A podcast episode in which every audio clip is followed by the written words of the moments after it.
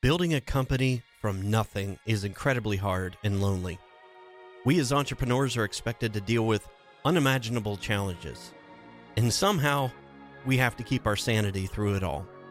This is the Do What Is Necessary podcast, and I'm your host, Andrew Moon. I started my first business at age eight, and yes, that is not a lie. I've built multiple businesses with no partners and no funding. The Do What Is Necessary show, we're here to cut through all of the garbage, all of the toxic hustle and grind mindset that plagues modern business. We're here to dig into what it actually takes to start and grow a company. If you give me your time, I promise it's not going to be wasted. Now let's get to work. How often have you heard someone refer to their company as their baby? Maybe you've done that yourself. I, have had that same feeling myself, and I've had that same viewpoint in the past with past businesses. Now, given the blood, sweat, and emotional tears that we pour into our businesses, it seems logical that that would be a typical analogy. But there comes a time when we have to take a step back and view our businesses in a different light. The stages of your business growth may require constant attention when you first start out. It's just like having a kid. I remember when my son was born. I mean, if you're a parent, you understand this. Like they can't do anything for themselves. You have to do everything for them. But after a certain point of time, you should be able to relax a little bit. And especially when it comes to sleep. I remember when my son was born, and you probably every two hours, he either needed fed or changed. But at some point, he started sleeping through the night, and I think that you know this was probably like month month four, month five. He started sleeping through the night. So at some point, they grow up. At some point, they wipe their own butt. Um, so it's that same mentality we need to take with our businesses. And today, I want to talk about three reasons why you should ditch that mentality that your business is your baby. The first one is babies are dependent on you. Your business shouldn't be. And as I mentioned, in the early stages of growing a business, it can feel comparable to parenting. It's long hours, sleepless nights, relentless demands on your time and energy. But again, that shouldn't extend beyond a certain time frame. At some point, you're going to need to step back and let the child or the business function on its own one of the primary goals for your business should be to decrease its dependency on you so that you can turn it into an asset, not a job. If you want your business to thrive, it's vital that we learn the art of delegation. We allow others to take control of the steering wheel so that they can have the autonomy to take on their own tasks, make their own mistakes. And that's tough to do if you're looking at it again as from a parental aspect, it's tough to do. You don't want your child to fall down and get scrapes and bruises.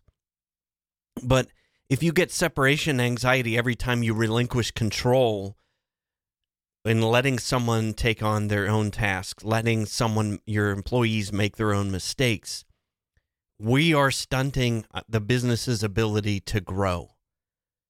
Now, trust isn't built overnight, it's a gradual process, but it starts by learning to delegate tasks to those who are aligned with your values and vision, those inside your company who really understand it.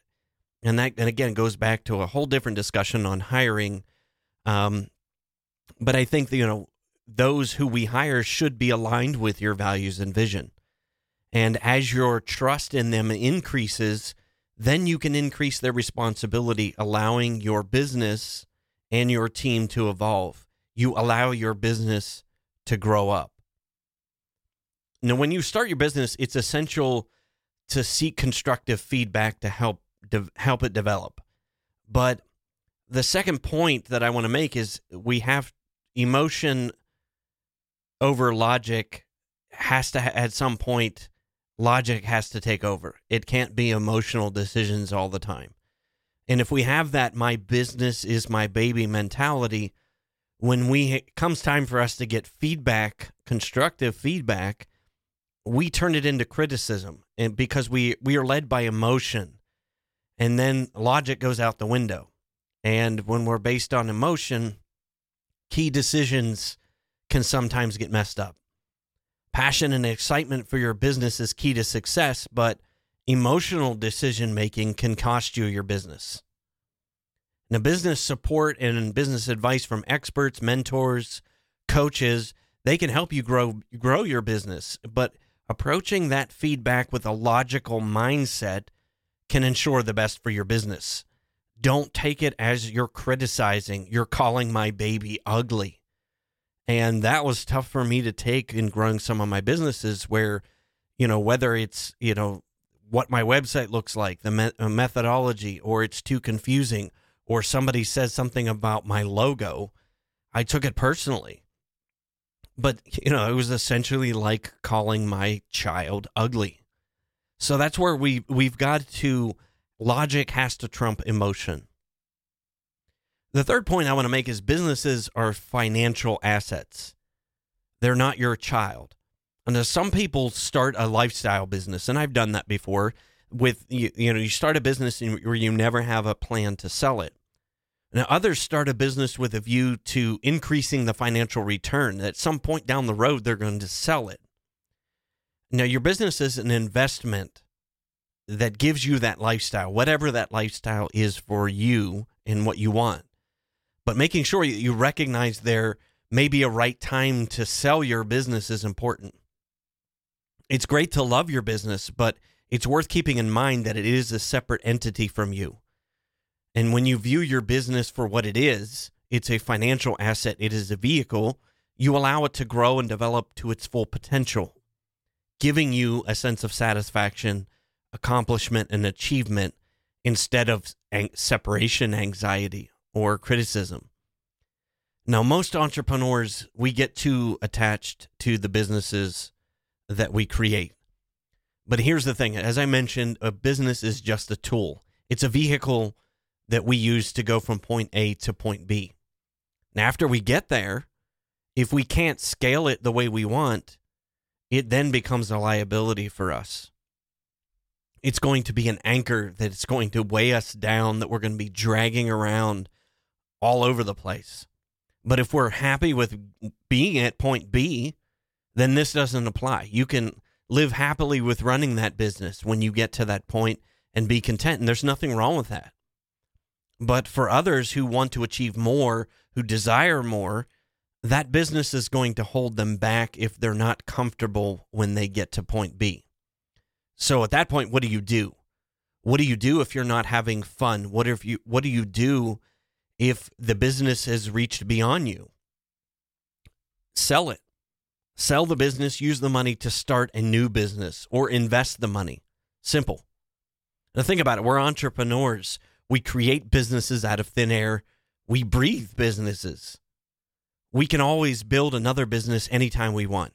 It's just a matter of finding that opportunity, or even better yet, creating that opportunity. So, entrepreneurs, don't get attached to your business. Emotions in the business realm are not always a good thing. Even though it's easy to get carried away and fall in love with your business, and we might view it as our child, it is not your baby. Keep that thing in check. Let that baby grow up.